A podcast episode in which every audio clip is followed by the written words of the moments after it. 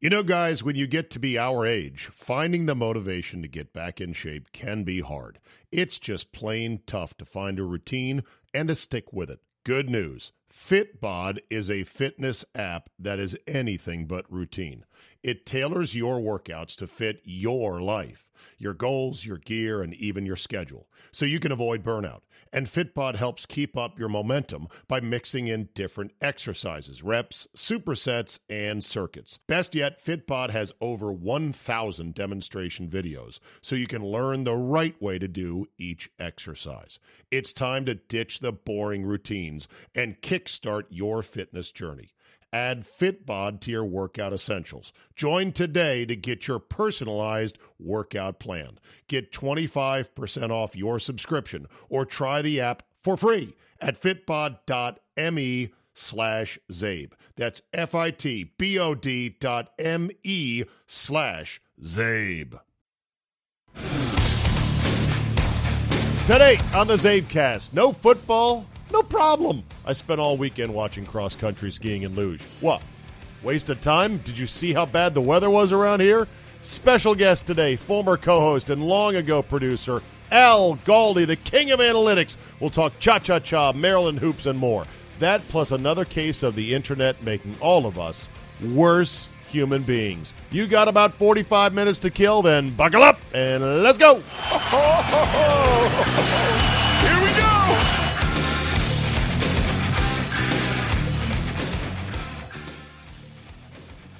All right, I know it's just one game, but I'll tell you what. I'll tell you what. That new look Cavs roster, though. Mm, mm, mm. Hello, everybody, and welcome. Monday, Feb 12, 2018. Thank you for your download. Thank you for your earballs. I hope to entertain for the next 45 or so minutes. Speaking of the Cavaliers and that big win in Boston on Sunday, not only was it a big win for the Cavaliers, but the other big winner was one Paul Pierce, who got to have his day uninterrupted by any Isaiah Thomas tribute video. Funny how that all worked out, isn't it?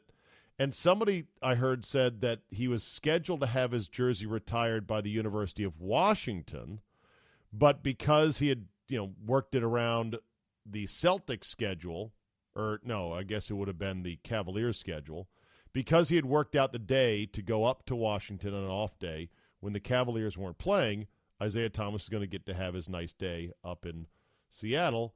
And it turns out since he was traded to the Lakers, oh no, the Lakers are playing that day, and so that too is going to have to be rescheduled. Funny how it all works out. The Olympics. It's the greatest thing ever. It's the worst thing ever. And those are not contradictory. They don't cancel each other out. Uh, They both exist in the same plane and in the same universe at one time. Let me explain why. First of all, here's what's great about the Olympics. What's great about the Olympics is the fact that America finally has an individual medalist in the event of luge. That's right. We have an Olympic medalist in luge, finally. His name is Chris Mazdzer. That's two Z's. Mazdzer. Although I think it's just pronounced Chris Mazder. He is a smiling, cocky, very media savvy. The guy's great in interviews. I've seen him a couple of times now. I shouldn't say cocky. I, I don't want to put it that way. That, that's a negative connotation. I, I would just say that he is a dynamic personality when you put the camera on him and you interview him. And he ended up taking silver in the men's individual luge, which is a first for our country. We have never had an individual men's medalist in luge. The way it went down was interesting because I was watching the final runs and I saw where, you know, this guy Felix Loch of Germany. Felix Loch. Ooh, the German. Come on, Save. You're going to play the Burns German bite, right? Well, of course I'm going to play the Burns Germans bite. Oh, another Friday is upon us. Oh, sorry. What'll you be? Different Burns there. Uh, Burns, Germans. Oh, the Germans are mad at me. I'm so scared. Ooh, Ooh. the Germans. Uh oh, the Germans are coming to get Stop me. Easy, guys. Oh, don't let the Germans come after Please me. stop the oh, pretending no, you're the scared, Germans are coming Stop after it. me. So the final run was by Felix Loch of Germany. Now he was not going to knock out Mazdzer for a medal, so he was already happy and celebrating, and his family and friends were there at the end of the the run, and it was a great scene. So it's just going to be a matter of would Felix Loch win gold again for the third straight Olympics. He is like this German uh, sledding phenom, a German luging phenom, a pedigree because his father either was the coach or is the coach. It doesn't matter. His father was a luging legend himself, and as they said in the broadcast, he has been around luge runs ever since he was in a stroller. So here he comes down, and he ends up screwing up on one turn. You could barely see it; it went by in a blink, just like what happened there? And the announcer was like, "Oh no! Whoa! What was that?"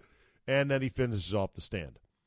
But what's amazing about winning a gold is the journey it takes to win a gold in a sport like luge, which I'm going to go out on a limb here and say there's no money in luge, even if you are a multiple time gold medal winner. Now, maybe Felix Loch back in Germany never pays for a meal, always has a big stein of beer hoisted in his honor, and he is known on every street corner. Maybe.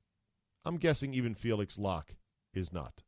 In America, there's really no money in luge. There's no professional league for luge.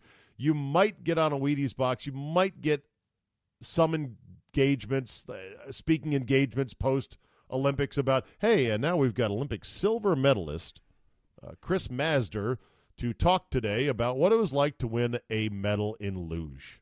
And then there's, you know, the Holiday Inn off of some highway in Heartland America for for two thousand dollars. He's making appearances. Again, I'm not belittling. You, you, might think, why are you belittling this guy? He's a great American. He's a champion. He won a he won a silver. I'm not belittling. I'm saying it's even more amazing that he would struggle like this and fight like this to become a medalist for no money. According to this New York Post piece, uh, give credit Associated Press, Associated Press, excuse me, as rerun by the New York Post.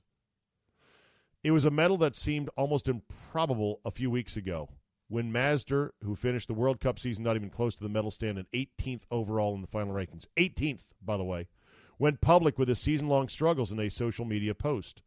Said Mazdzer, quote, There comes a point where giving it everything you have and believing in yourself starts to fade away, and I am almost to that point. For some reasons unknown to myself, things are not working out as planned. He then said, though, there is a light somewhere in this dark cave that I feel I am stumbling aimlessly through at times, and you better damn believe I'm going to find it. So he got to work, says the Associated Press. He would tinker with his sled until 1 or 2 a.m. some nights. He would ask competitors if he could lay on their sleds and get idea.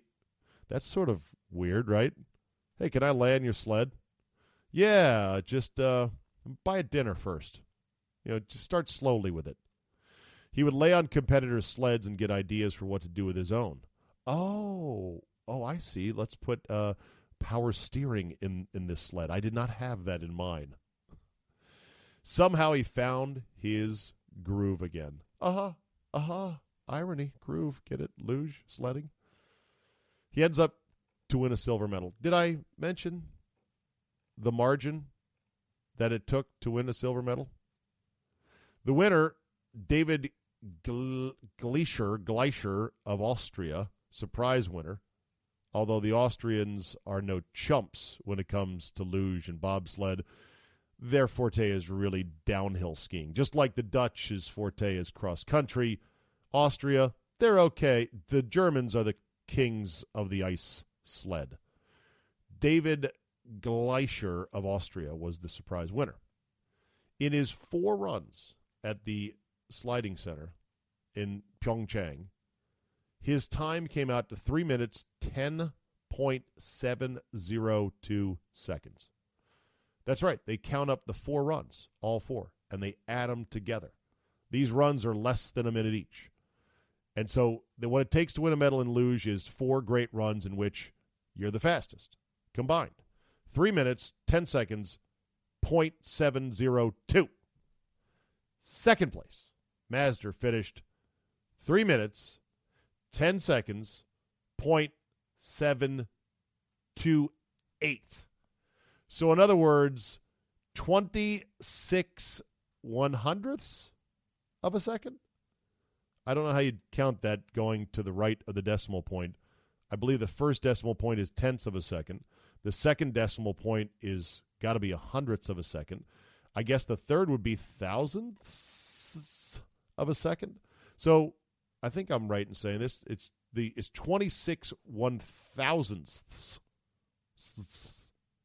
of a second different. In other words, the blink of not only my eye, the blink of a gnat's eye. Oh, you know, gnats don't have eyes. You get the point. It's a tiny, infinitesimal difference accumulated over three runs. Like one run in which the difference was 26 one hundredths or one thousandths of a second. Don't quote me on which one it is. It doesn't matter. Uh, the literal blink of an eye. If that was the difference in one run for the luge medal, that'd be amazing. It's over four runs. And this guy, for no money, is banging away late at night, frustrated, trying to figure out why can't I sled faster? There to greet him after he finished his run and was insured at least a medal, which is all he really wanted. I mean, sure, he would want gold, but the point was let's get on that podium. First things first. We've never been on the podium. Let's get on the podium. His family, his friends are there. They are in tears. They have traveled with him at all these competitions, no doubt, but they have traveled with him across the globe down to South Korea, paid who knows what for flights, paid who knows what for hotels, paid who knows what for rental cars and or shuttle buses, stood outside for hours and hours and hours in the bone freezing cold to watch their son, their daughter, or excuse me, their son, their husband, their friend, their buddy, whomever, go whizzing by in an imperceptible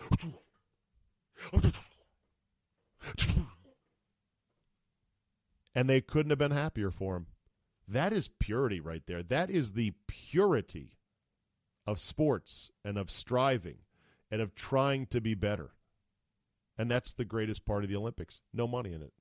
It's one thing to do all that and know that you're going to be a first round pick in the NBA and you're going to get money, money, money. Or as Cooley once said, books go away, money come to me. I love that about the Olympics. I will never get tired of stories like that. I will never get tired of that essential fact about these obscure winter games. People do it for the love of it, to try to achieve, and because there's something in them that says, I, I want to do this. I want to be one of the best in the world at this. Not of the bad part of the games. Did you know that they were only down they they almost ran out of bidding cities for the next winter olympics yes they almost ran out of cities that even wanted to have the olympics it takes 10 years of planning just to be in the running to host the olympics. 10 years of planning before they even give you an olympics. How crazy is that? And not only that, but the city of Chicago spent an estimated $100 million on the campaign alone to host the 2016 Summer Games. And of course, they lost. Boston famously pulled its bid for the 2024 Summer Games after a citizen group called No Boston Olympics convinced the city otherwise. That's great. That's almost like the Boo Ben Canop of committees or, or citizens groups. Boo! Boo Olympics. No Olympics here. Go away. The No Boston Olympics. I love that name. Said, Are you crazy? We're going to waste a lot of money trying to host these things? Get out of here.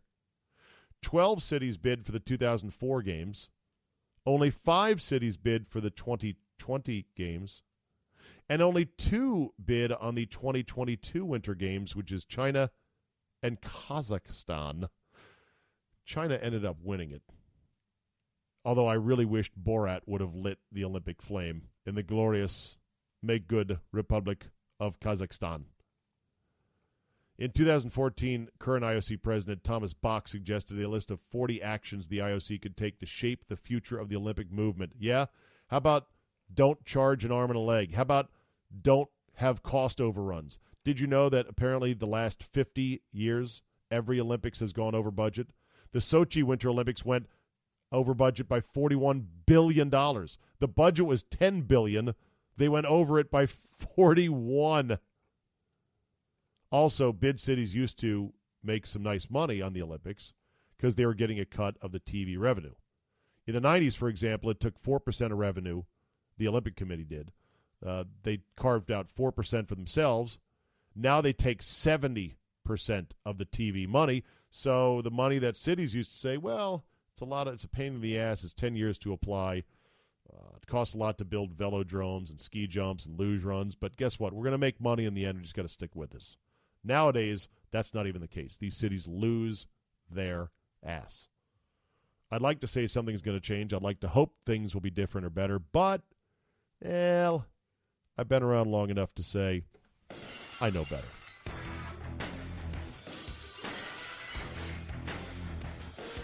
Oh my God, JR! That's his music! I told you I was going to bring on some friends of Czabe. I think our guest is a friend of Czabe. He only is my former co host and my former protege, former producer. You know him now as the host of the Morning Blitz on ESPN 980.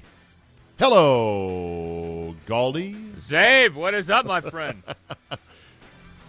Cliche to use the Stone Cold intro. Good to see Stone Cold back recently. He looks jacked too, brother.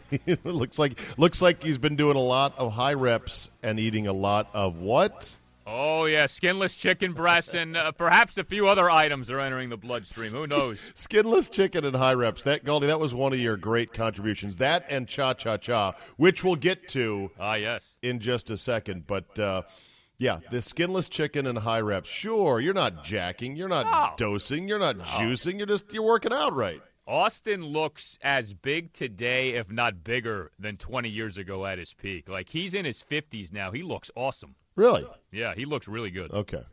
By the way, speaking of doping, did you watch the 60 Minutes piece uh, yesterday? Although you probably was on too late. What time do you go to bed? Oh, by the way. Yeah, I'm back to going to bed anywhere between like 5:30 and 6:30. So. All right. So you would not have seen the 60 Minutes piece with the guy who blew the lid on the Russian doping that blew up the Sochi Olympics. No, I want to see that though. Now that you say it, it's great because basically he said their scheme to evade the testing was a hole in the wall behind a cabinet through which they would pass the tainted samples of urine, and they would then whisk them out to another lab in Sochi, where the Russians would uh, somehow unlock the tamper-proof lids and then bring the piss back. They would replace it with better piss and repla- bring it back and shove it through the hole in the wall. That that is, I mean, like you talk about sophistication, right? We've had like the Whizzinator over the years, things like right. that. That's pretty good. Yeah, it was like a lab-sized Whizzinator where they're like, yeah. well, why don't we just cut a hole, we'll pass them through, we'll fix them, and they'll send them back. So that is too good.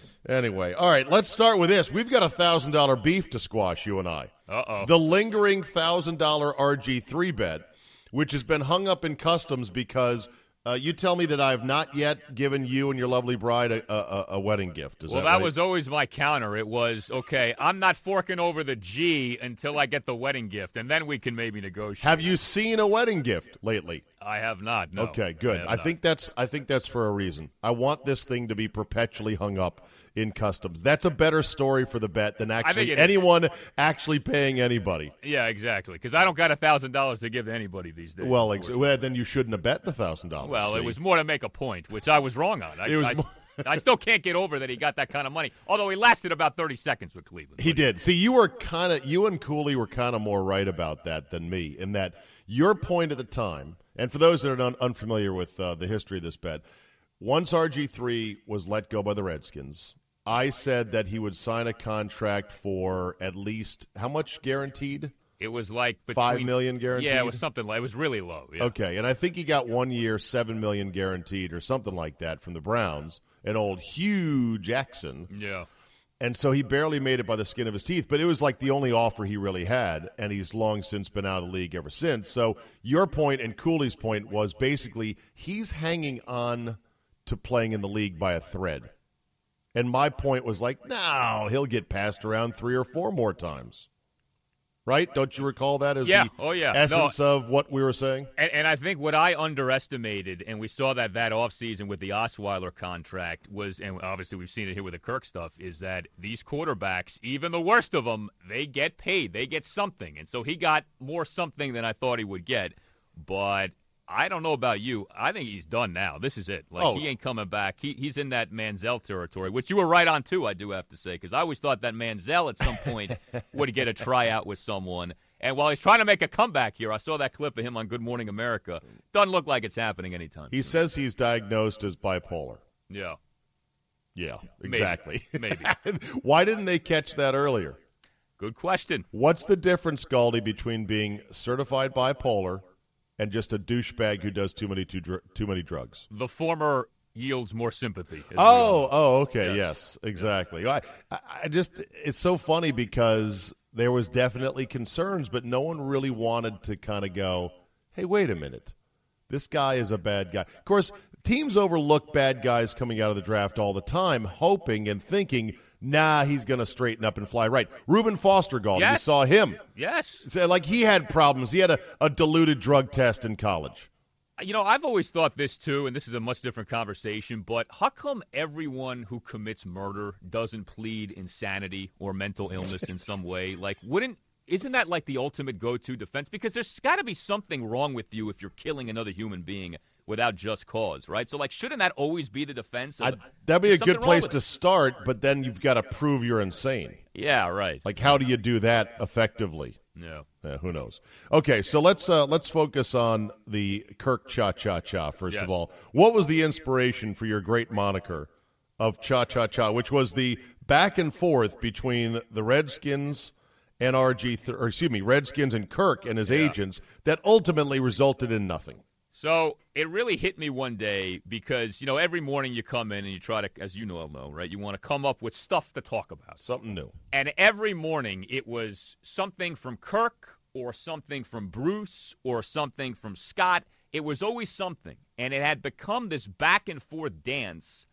And so it got me to think, okay, what's what's a good dance I could use here to kind of gimmick this thing up? And so I went through a, a list of all right, what what would what would sound good? And Did you actually Google search dances? I don't know if I did or not, but I went through like, okay, there's like the waltz. Do you know the Cha Cha? No, I have no concept of how to. You didn't take cha-cha-cha. dance classes in advance of your wedding to you with your beautiful bride. No, You no. because some couples do that, you know. Oh, I know, I know. No, I, I everything I learned about dancing, I learned from early '90s MTV. That's that's the extent of my dance knowledge. Uh, bra- there's break. Uh, there is Yeah. uh, yeah, exactly. flash. Yeah. What other kinds of dancing are there? Uh, those, those the Running Man. I mean, there's all kinds of like individual things. Shopping cart, you know, you can go.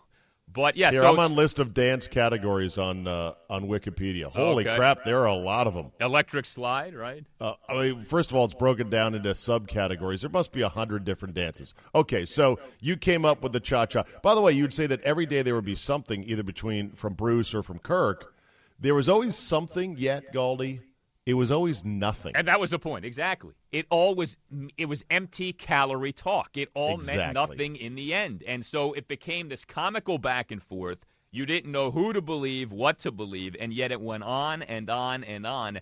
And it reminded me also, and I played this clip quite a bit, of when Kramer on Seinfeld talked about the timeless art of seduction.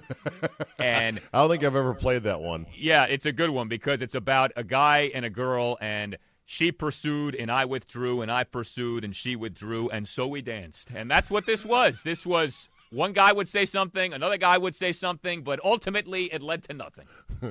Yeah, and the funny thing was that it, it was such things like Bruce saying, "Of course, we'll, we'll get a deal done. Right. Can't be that hard."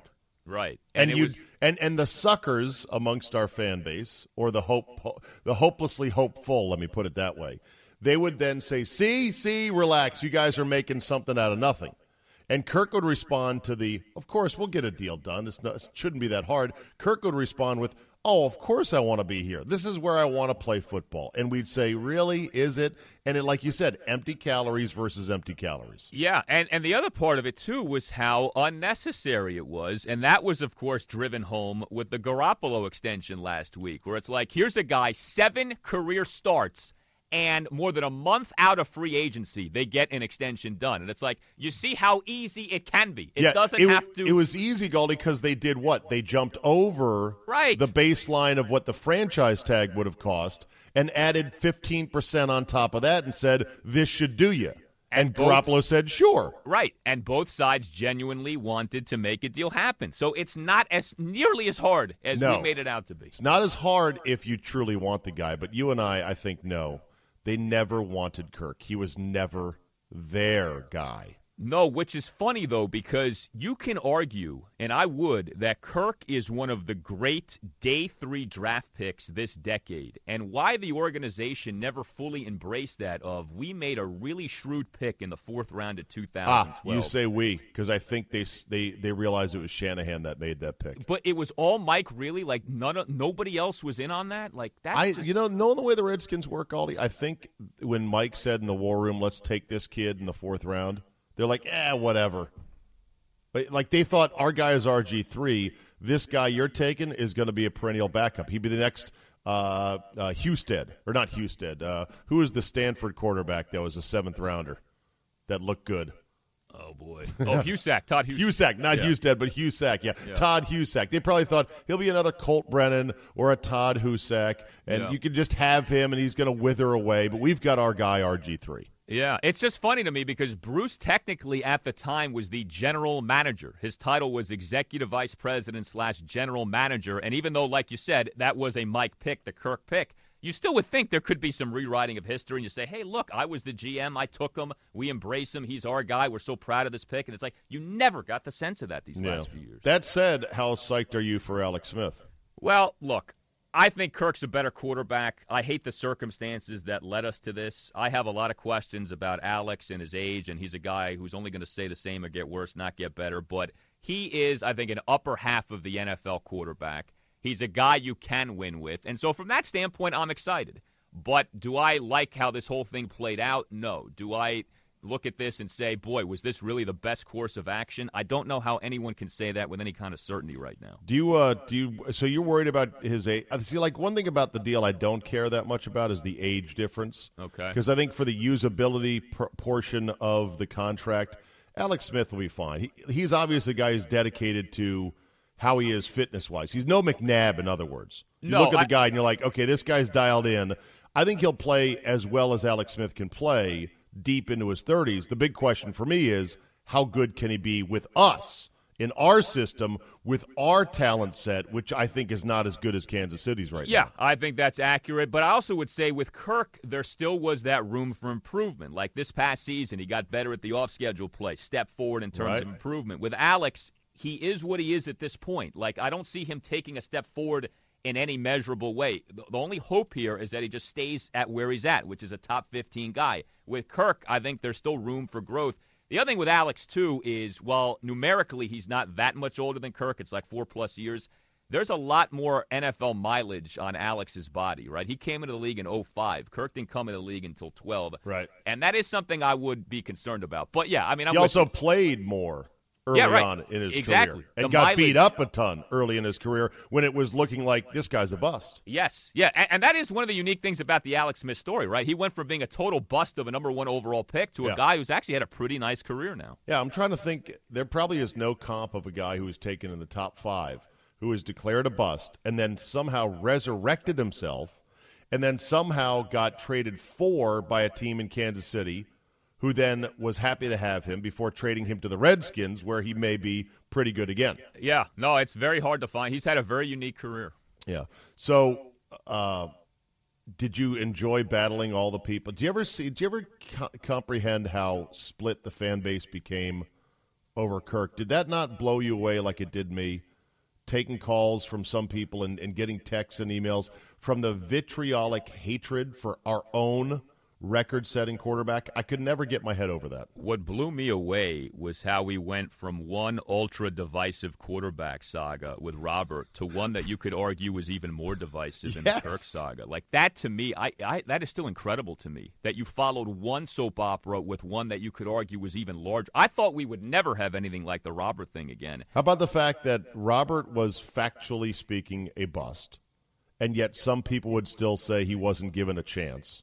I know you've taken those calls oh, before. Oh yeah. Oh yeah. And Kirk was factually, undeniably a success with franchise record setting seasons, and yet some insist he was not that good. Right, and people kept moving the goalpost on Kirk too, to where he's not a starting quarterback, to he's not a very good starting quarterback, to where he's just a bunch of empty numbers. He's a where he starting quarterback who's not worth that much money. Right, right. It was like, geez, can, can you concede that this guy has surpassed expectations? Can you please do that? And and they, way too many people wouldn't do that. Yeah.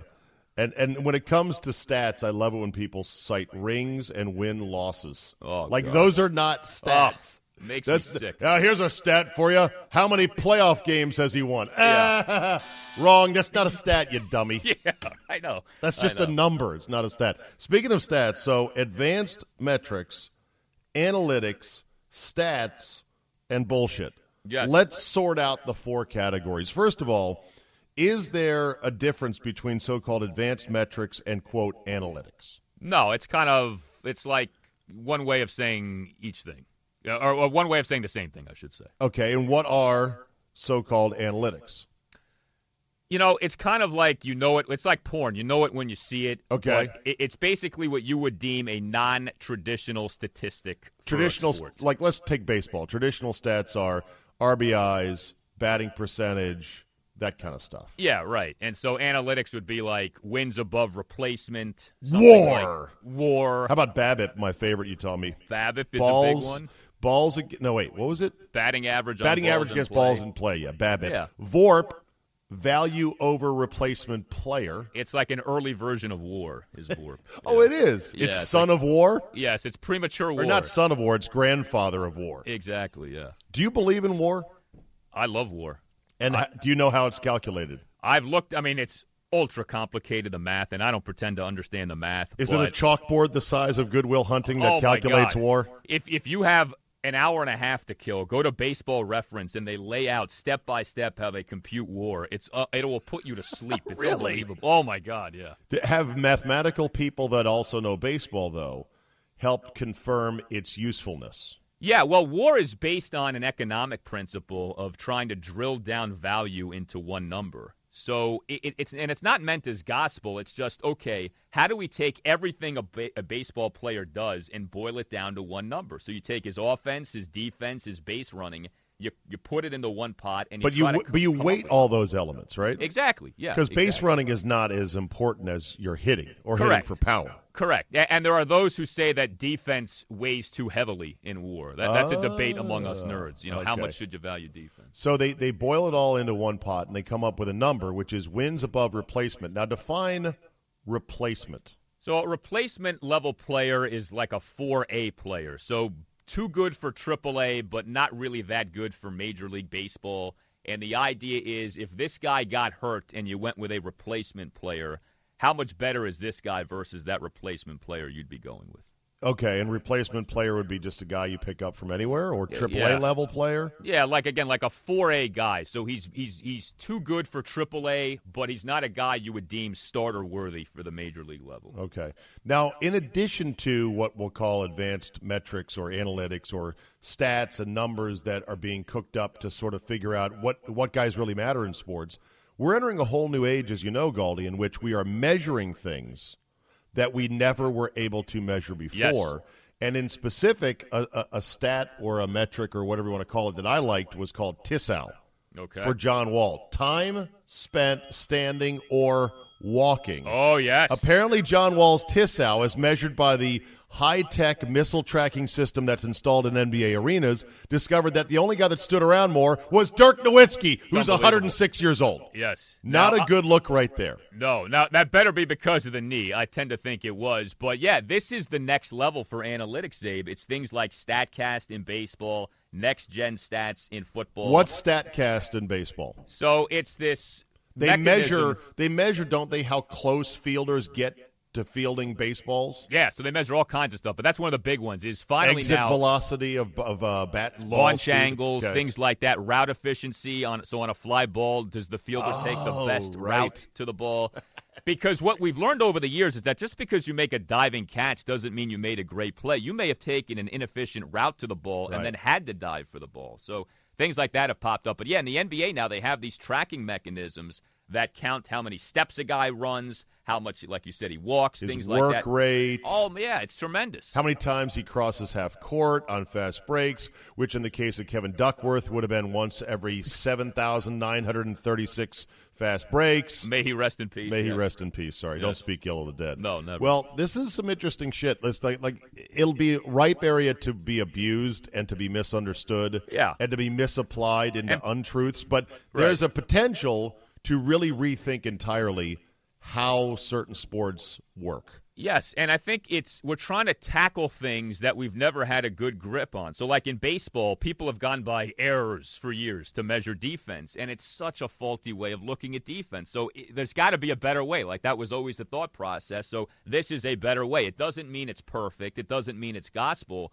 but it's a better way of, of examining, okay, who's good and who's not when it comes to doing this. Yeah. All right. Before you get out of here today, I thank you for your time. You're a very busy man. Was it leg and back day today on a Monday? Leg and Uh, back no, day? today is going to be chest and tries. Beautiful. Yeah, big day. All right. How do you feel about your uh, uh, uh, your alma mater, Maryland basketball?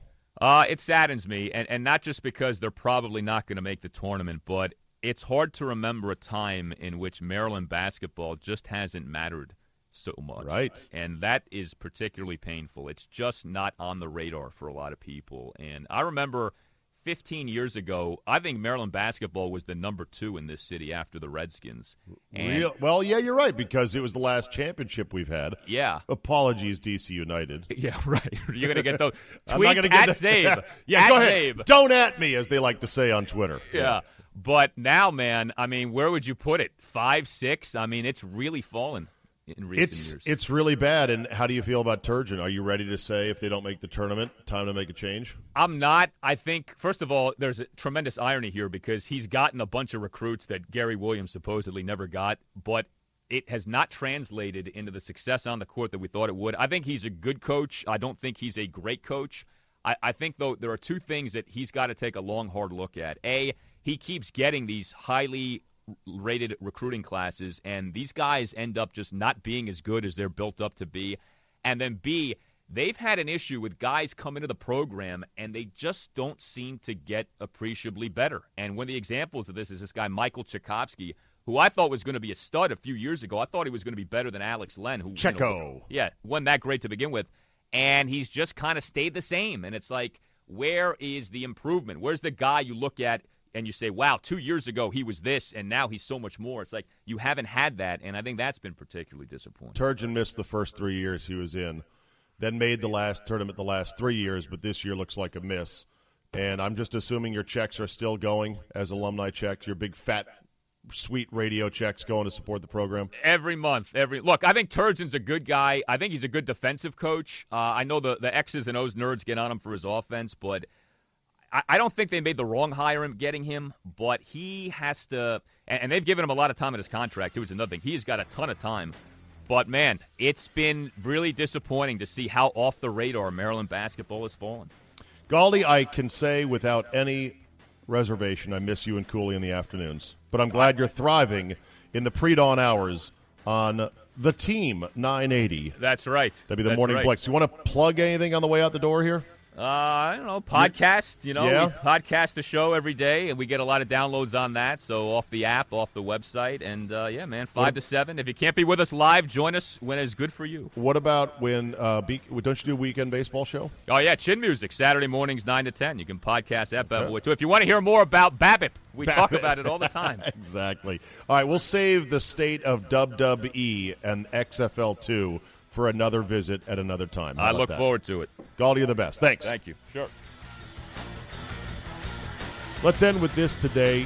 Again, the internet has proven it is making all of us worse people. In fact, awful people at that. You may or may not have heard of this story, but apparently Kim Cattrall's brother was missing and then was found dead. Kim Cattrall being the elder cougar siren on Sex and the City, the once popular HBO show, which has been dormant for quite some time. They made two movies out of it. We're going to make a third movie, but apparently Cattrall did not want to be part of it. I guess we know more now why.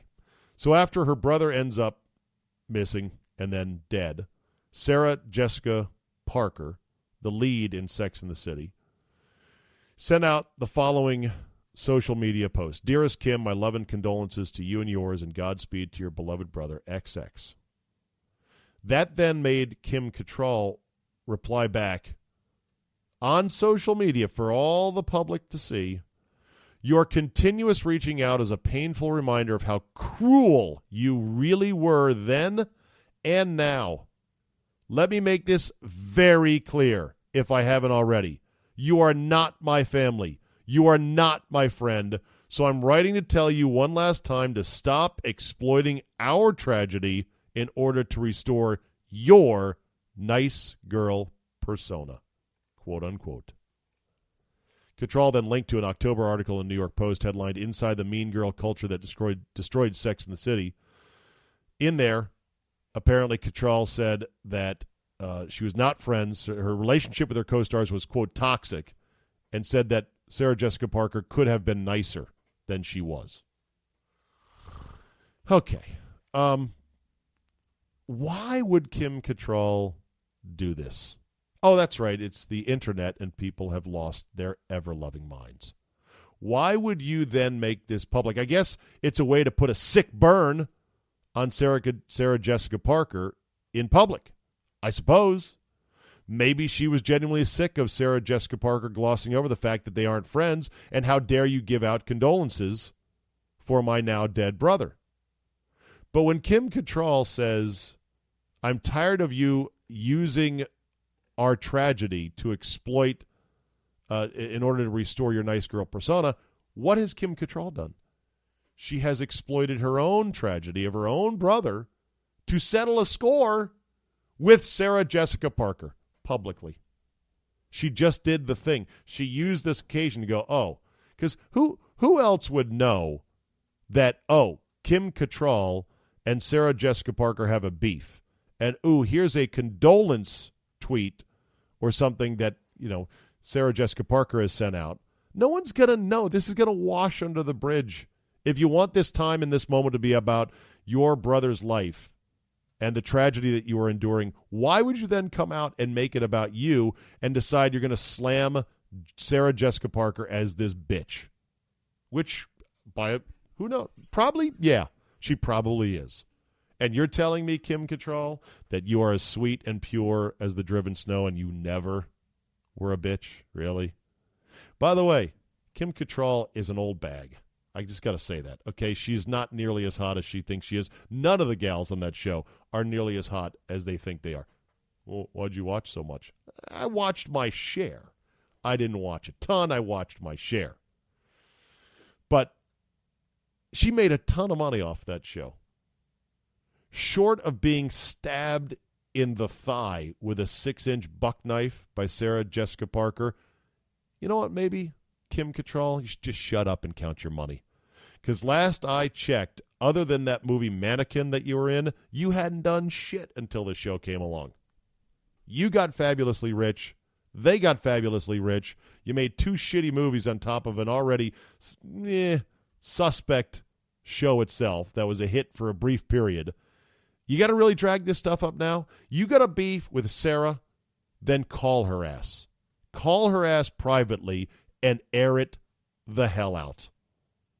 But it's the internet, and it's 2018, and people continue to lose their minds.